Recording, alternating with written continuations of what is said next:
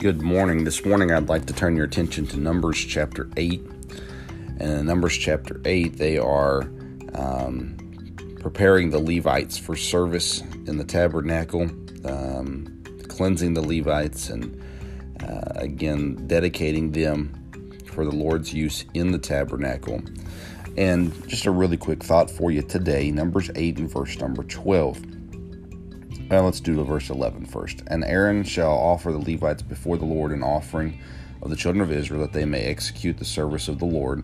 And the Levites shall, shall lay their hands upon the heads of the bullocks, and thou shalt offer the one for a sin offering, and the other a burnt offering unto the Lord, to make an atonement for the Levites. And as the Levites are being prepared and dedicated, and and now are going to be the tribe that handles the tabernacle and serves in the tabernacle. Um, it just sticks out to me that one of the first things that had to be done in this process was the sin offering and the burnt offering. And I think oftentimes in our life, we overlook the sin in our lives and we think, well, I can still serve God on Sunday, I can still teach a class, I can still uh, serve in the church, I can still do whatever, or even throughout the week, I can still um, pass out tracts or share the gospel or serve in different ways.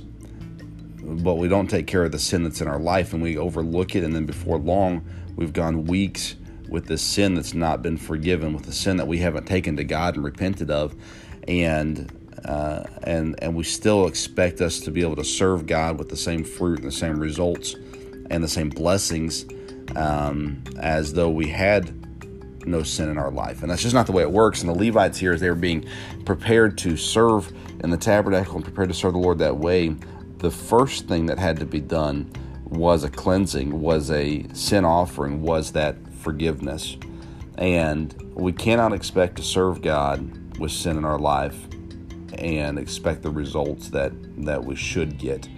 So today, make sure that you've taken care of the sin that's in your life. And then when you do sin, as we all do, get it taken care of immediately so that you can go on serving God the way that He intended for you to do so. Have a good day and a good weekend.